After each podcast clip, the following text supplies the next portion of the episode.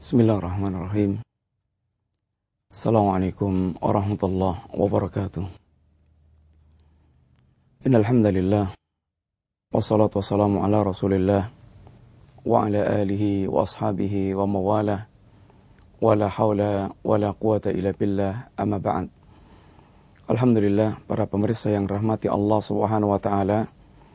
Kembali kita berjumpa dalam kajian silsilah akidah akidah Islam, akidah Sunnah wal Jamaah, akidah warisan Rasulullah SAW dan para sahabat Rasulullah alim jami'an.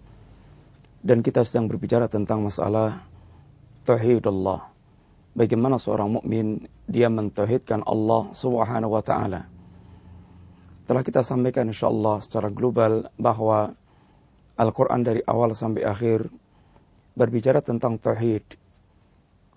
Pada hakikatnya berbicara tentang tauhid Seandainya Al-Quran yang 30 juz diringkas maka diwakili dengan umul kitab yaitu surat Al-Fatihah. Surat yang dikatakan umul kitab karena merupakan induknya kitab yang semua urian panjang lebar dalam kitab Allah ibaratnya induknya kembalinya bermuaranya kepada surat Al-Fatihah.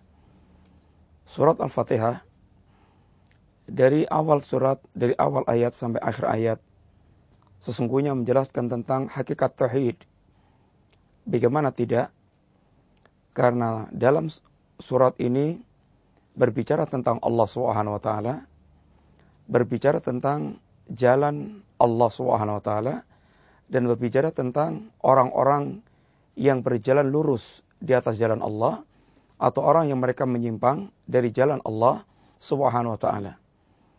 Cobalah kita sedikit simak para pemirsa kalian rahmati Allah. Allah katakan dari kalimat Alhamdulillah Rabbil Alamin. Berbicara tentang Allah. Segala puji bagi Allah Rabbil Alamin. Ar-Rahmanur Rahim. Berbicara tentang Allah Ar-Rahman Ar-Rahim. Maliki Yawmiddin. Berbicara tentang Allah Subhanahu wa taala. Allah Al-Malik yang merajai dan menguasai hari kiamat kelak.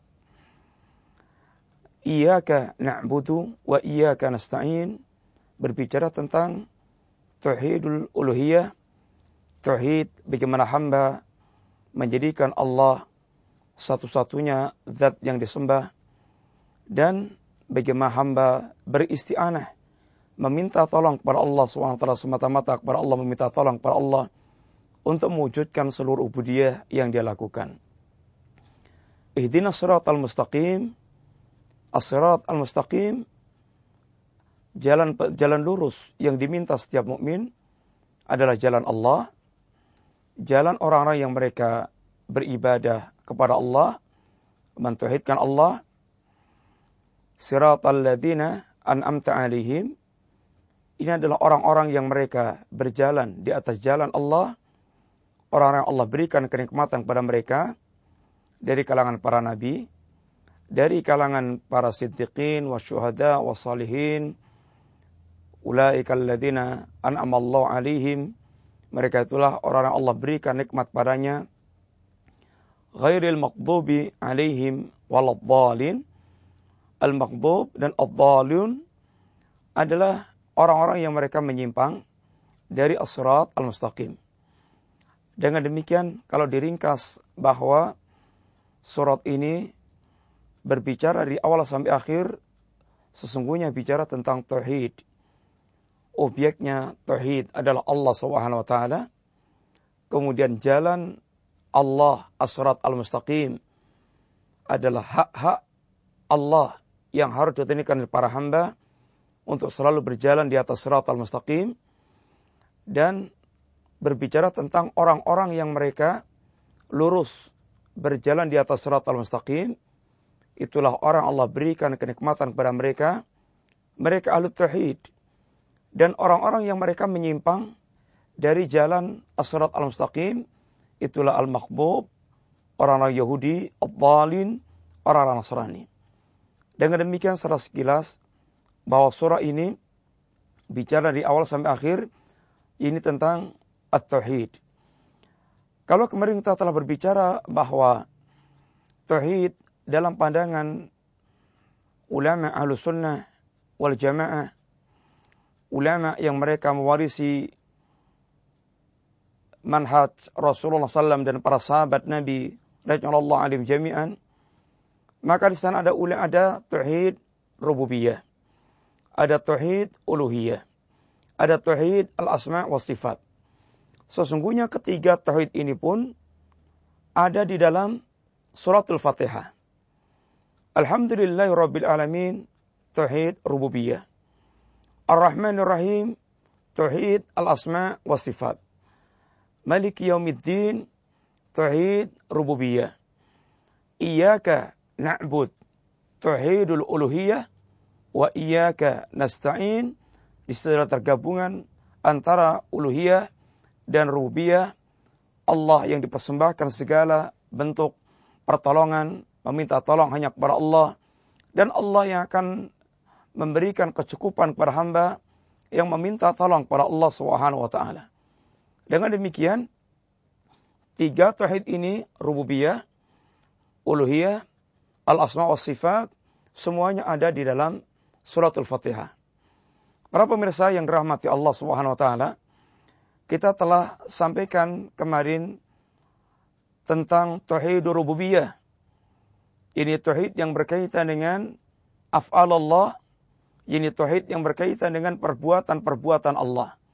Bagaimana seorang hamba dia mengesahkan Allah dalam perbuatan-perbuatan Allah. Allah yang menciptakan, Allah yang menguasai alam jagat raya, Allah yang mengatur alam semesta, dan berkembang berikutnya Allah yang menghidupkan, mematikan, Allah yang memberikan rezeki dan seterusnya. Ini adalah pembicaraan tentang tauhid rububiyah. Dan sungguhnya tauhid ini tidak ada seorang pun yang mengingkari termasuk iblis, termasuk Firaun. Seandainya mereka nampak mengingkari, hanya hanya kelihatan zahir mengingkari, akan tapi hati nurani mereka, jiwa mereka yang paling dalam menetapkan tauhid tersebut sebagaimana telah kita sampaikan wajahadu biha wastaqanatha anfusuhum zulman uluwan mereka nampak mengingkari tentang dakwah yang hak, dakwahnya Musa yang mengajak kepada Allah Subhanahu wa taala. Akan tapi ini semata-mata zahirnya mereka. Adapun hati nurani mereka, jiwa mereka, sesungguhnya mereka menetapkan tentang tauhidullah tersebut dan dibuktikan di antaranya pada akhir kematian Firaun ketika Allah tenggelamkan Firaun di lautan apa kata Firaun? Amantu annahu La ilaha illa alladhi amanat bi banu Israel wa ana minal muslimin. Aku beriman sungguhnya tidak ada sembahan yang hak, sembahan yang sebenarnya kecuali apa yang disembah oleh Bani Israel, yang diimani oleh Bani Israel. Dan aku termasuk orang-orang Islam. Ini merupakan bukti bagaimana Fir'aun mengakui Allah SWT. Para penulis yang rahmati Allah SWT, maka dengan demikian kita telah memahami sekilas tentang tauhid rububiyah dan kita sekarang masuk kepada tauhidul uluhiyah. Apa dan bagaimana tauhidul uluhiyah? Allah Subhanahu wa taala dalam sebuah ayat mengatakan wa ma yu'minu aktsaruhum billahi illa wahum musyrikun. Tidaklah kebanyakan mereka beriman kepada Allah Subhanahu wa taala kecuali mereka dalam keadaan menyekutukan Allah taala. Para ulama menerangkan mereka yu'minuna bi rububiyatillah wa yusyrikuna bi uluhiyatillah. Mereka mengimani tentang rububiyah Allah Subhanahu wa taala dan mereka menyekutukan Allah dalam hal uluhiyah Allah Subhanahu wa taala. Sebagaimana telah kita sampaikan bahwa terhadap rububiyah Allah, pengakuan Allah sang pencipta, pengakuan Allah yang memberikan rezeki, pengakuan Allah yang memiliki segala-galanya. Ini perkara yang telah diakui oleh orang-orang kafir, musyrik, Quraisy dalam hal ini yang paling jelas yang Allah sebutkan dalam ayat. Sebagaimana Allah katakan, "Wala in man khalaqas samawati wal arda la yaqulun Allah." Seandainya Anda tanya kepada mereka siapa yang menciptakan langit dan bumi, mereka pasti akan mengatakan Allah. Mereka akan memberikan jawaban, yang menciptakan itu semuanya adalah Allah Subhanahu wa taala. Wala in salatahum man khalaqahum la Allah. seandainya mereka Anda tanya siapa yang menciptakan mereka semuanya itu, mereka pasti akan menjawab Allah Subhanahu wa taala. Sebagaimana pula Allah katakan, "Qul limanil ardu wa man fiha in kuntum ta'lamun." Katakanlah siapakah yang memiliki bumi dan yang ada di dalamnya. Seandainya kalian mengetahui, saya quluna lillah, qul afala tadhakkarun. Mereka pasti akan mengatakan Allah. Lalu kenapa kalian tidak mau ingat? Qul man rabbus samawati sab'a. Qul man qul man rabbus samawati sab'i. Wa rabbul arsyil azim. Saya quluna lillah. Qul afala tattaqun. Tanyakan pula kepada mereka siapakah yang memiliki langit yang tujuh. Dan siapa pula yang memiliki ars yang agung. Mereka pasti akan mengatakan Allah. Semuanya milik Allah. Akan tapi kenapa kalian tidak mau bertakwa kepada Allah Subhanahu wa taala? Qul man biyadihi malakutus samawati wal ardi siapakah di tangan siapakah ini kekuasaan langit dan bumi Qul biaman uh, siapakah yang ditang siapakah kekuasaan dan bumi maka mereka pasti akan mengatakan Allah Subhanahu wa taala. Ini semuanya para penulis yang rahmati Allah bagaimana semuanya mereka telah mengakui tentang Allah Subhanahu wa taala. Lalu sekarang bagaimana Allah mengatakan wa ma yu'minu aktsaruhum billahi illa wa musyrikun dan tidaklah kebanyakan mereka beriman kepada Allah. Kecuali mereka menyekutukan Allah SWT. Iya. Mereka kebanyakan mengimani Allah dalam hal rububiyah. Dan mereka menyekutukan Allah dalam hal uluhiyah. Oleh karena itulah, sesungguhnya ada hubungan yang sangat kuat sekali antara tauhid rububiyah dengan tauhid uluhiyah. Sebagaimana telah kita terangkan insyaallah bahwa tauhid rububiyah merupakan dalil yang paling kuat untuk menetapkan tauhid uluhiyah. Sehingga seharusnya apabila orang telah mentauhidkan Allah dalam hal rububiyah, seharusnya dia kemudian mentauhidkan Allah dalam hal uluhiyah. Akan tapi kenyataan bahwasanya banyak orang mereka telah mengimani Allah dalam hal rububiyah dan mereka belum mentauhidkan Allah dalam hal uluhiyah maka sungguhnya inilah puncak tauhid yang diinginkan oleh Allah Subhanahu wa taala. Bagaimana para hamba mereka ini mentauhidkan Allah dalam hal ubudiyah sehingga apabila tauhid rububiyah dikatakan dengan ifradullah bi af'alillah mengesahkan Allah terhadap segala perbuatan Allah maka tauhid uluhiyah adalah ifradullah bil ibadah af'alul ibad ini mentauhidkan Allah dalam hal ibadah yang ini merupakan amalan para hamba bagaimana para hamba mereka menjadikan semua ubudiyah mereka hanya untuk Allah Subhanahu wa taala. Para pemirsa yang dirahmati Allah Subhanahu wa taala, tauhid jenis inilah tauhid yang paling penting. Dan ini merupakan puncak tujuan para utusan Allah Subhanahu wa taala. Dan tauhid ini dan tauhid inilah tauhid yang dengannya Allah menurunkan kitab-kitabnya. Bukankah kita telah mendengar ini firman Allah Subhanahu wa taala yang Allah memberikan maklumat, "Wa ma khalaqtul jinna wal insa illa liya'budun." Tidaklah kuciptakan jin dan manusia kecuali agar mereka beribadah kepadaku. Kata Al-Imam Ibn Abbas radhiyallahu anhu, beliau mengatakan liya'buduni ay liwahiduni agar mereka beribadah kepadaku maksudnya ini agar mereka mentauhidkan aku.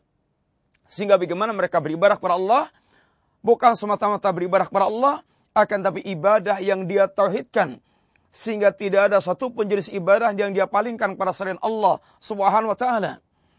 Sehingga ini maklumat dari Allah bahwasanya Allah menciptakan manusia dan jin agar mereka beribadah semata-mata kepada Allah tanpa menyekutukan Allah sama sekali. Demikian pula Bagaimana Allah Subhanahu wa taala menjadikan semua para rasul diutus oleh Allah. Mereka datang di tengah-tengah manusia dalam rangka menyuruhkan tauhid yang ini, yaitu tauhidul uluhiyah.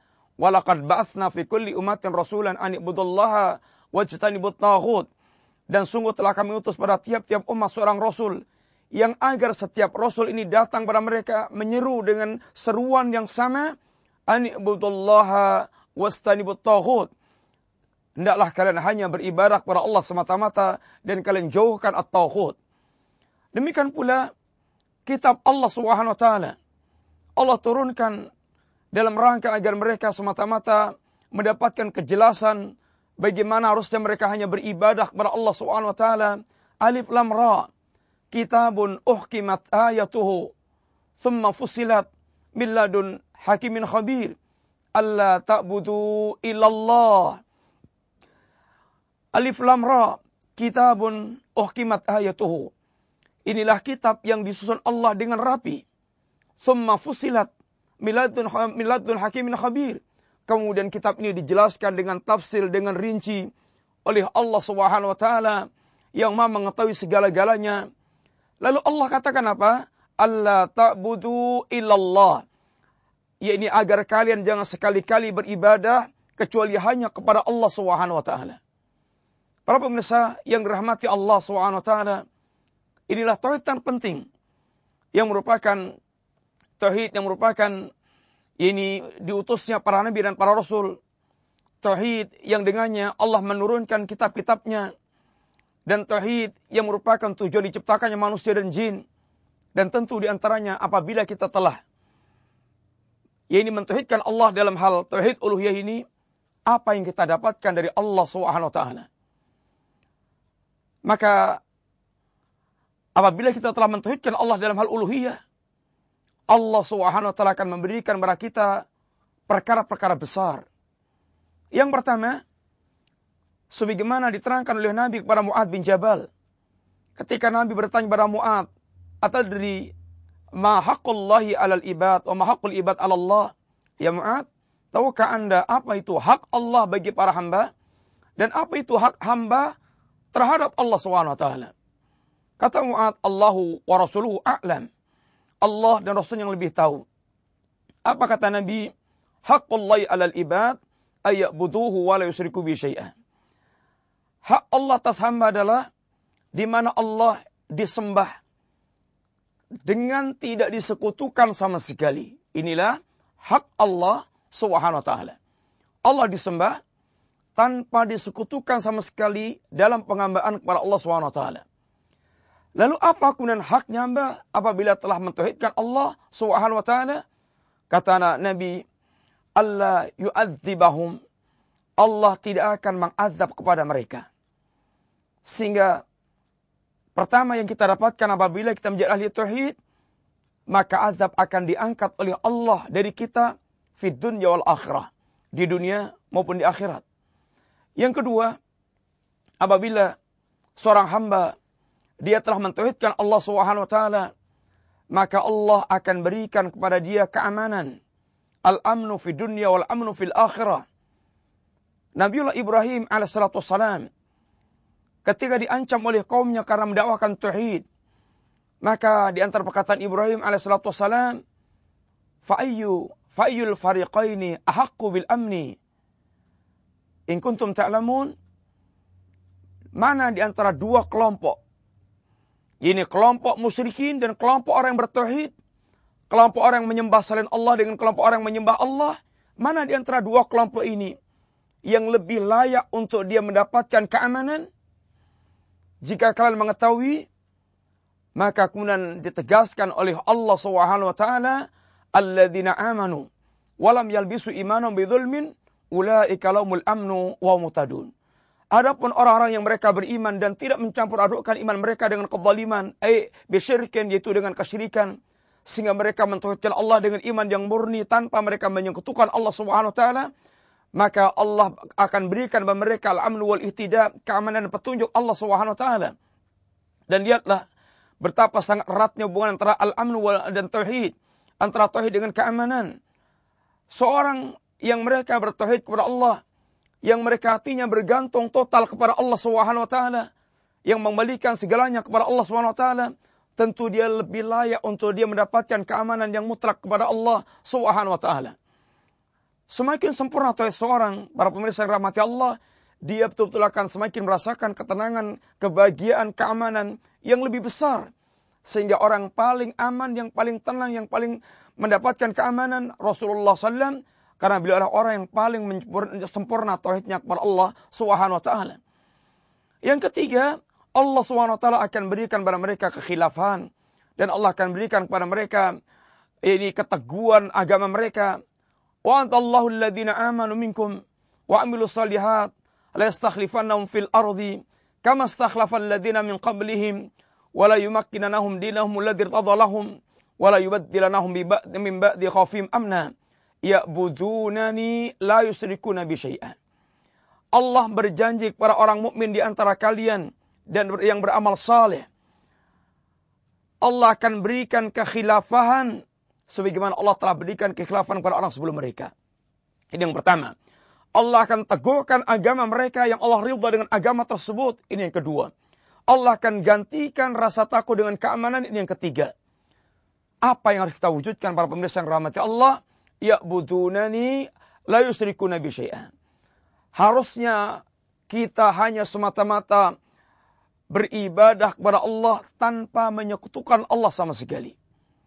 Dan yang keempat, bahwasanya syaitan tidak akan mampu menguasai ahli tauhid yang hatinya dan sikapnya dia hanya total dia bergantung kepada Allah dan tertuju kepada Allah Subhanahu wa taala sehingga Allah katakan Inna ibadi laisa laka alaihim sultanun illa man ittaba'aka minal ghawin. Sesungguhnya hambaku, hamba-hambaku yang beribadah kepadaku, yang mentauhidkanku, laisa ali laisa laka alaihim sultanun. Kalian wahai syaitan tidak akan mampu menguasai kepada hambaku yang mereka bertauhid, yang beriman, yang selalu taat kepada Allah. Illa man illa man ittaba'aka minal ghawin kecuali orang-orang sesat yang mengikuti engkau. Para pemirsa yang rahmati Allah, inilah salah sekilas tauhidul uluhiyah dan apa yang akan kita dapatkan dari apabila kita telah mentauhidkan Allah dengan tauhid uluhiyah tersebut.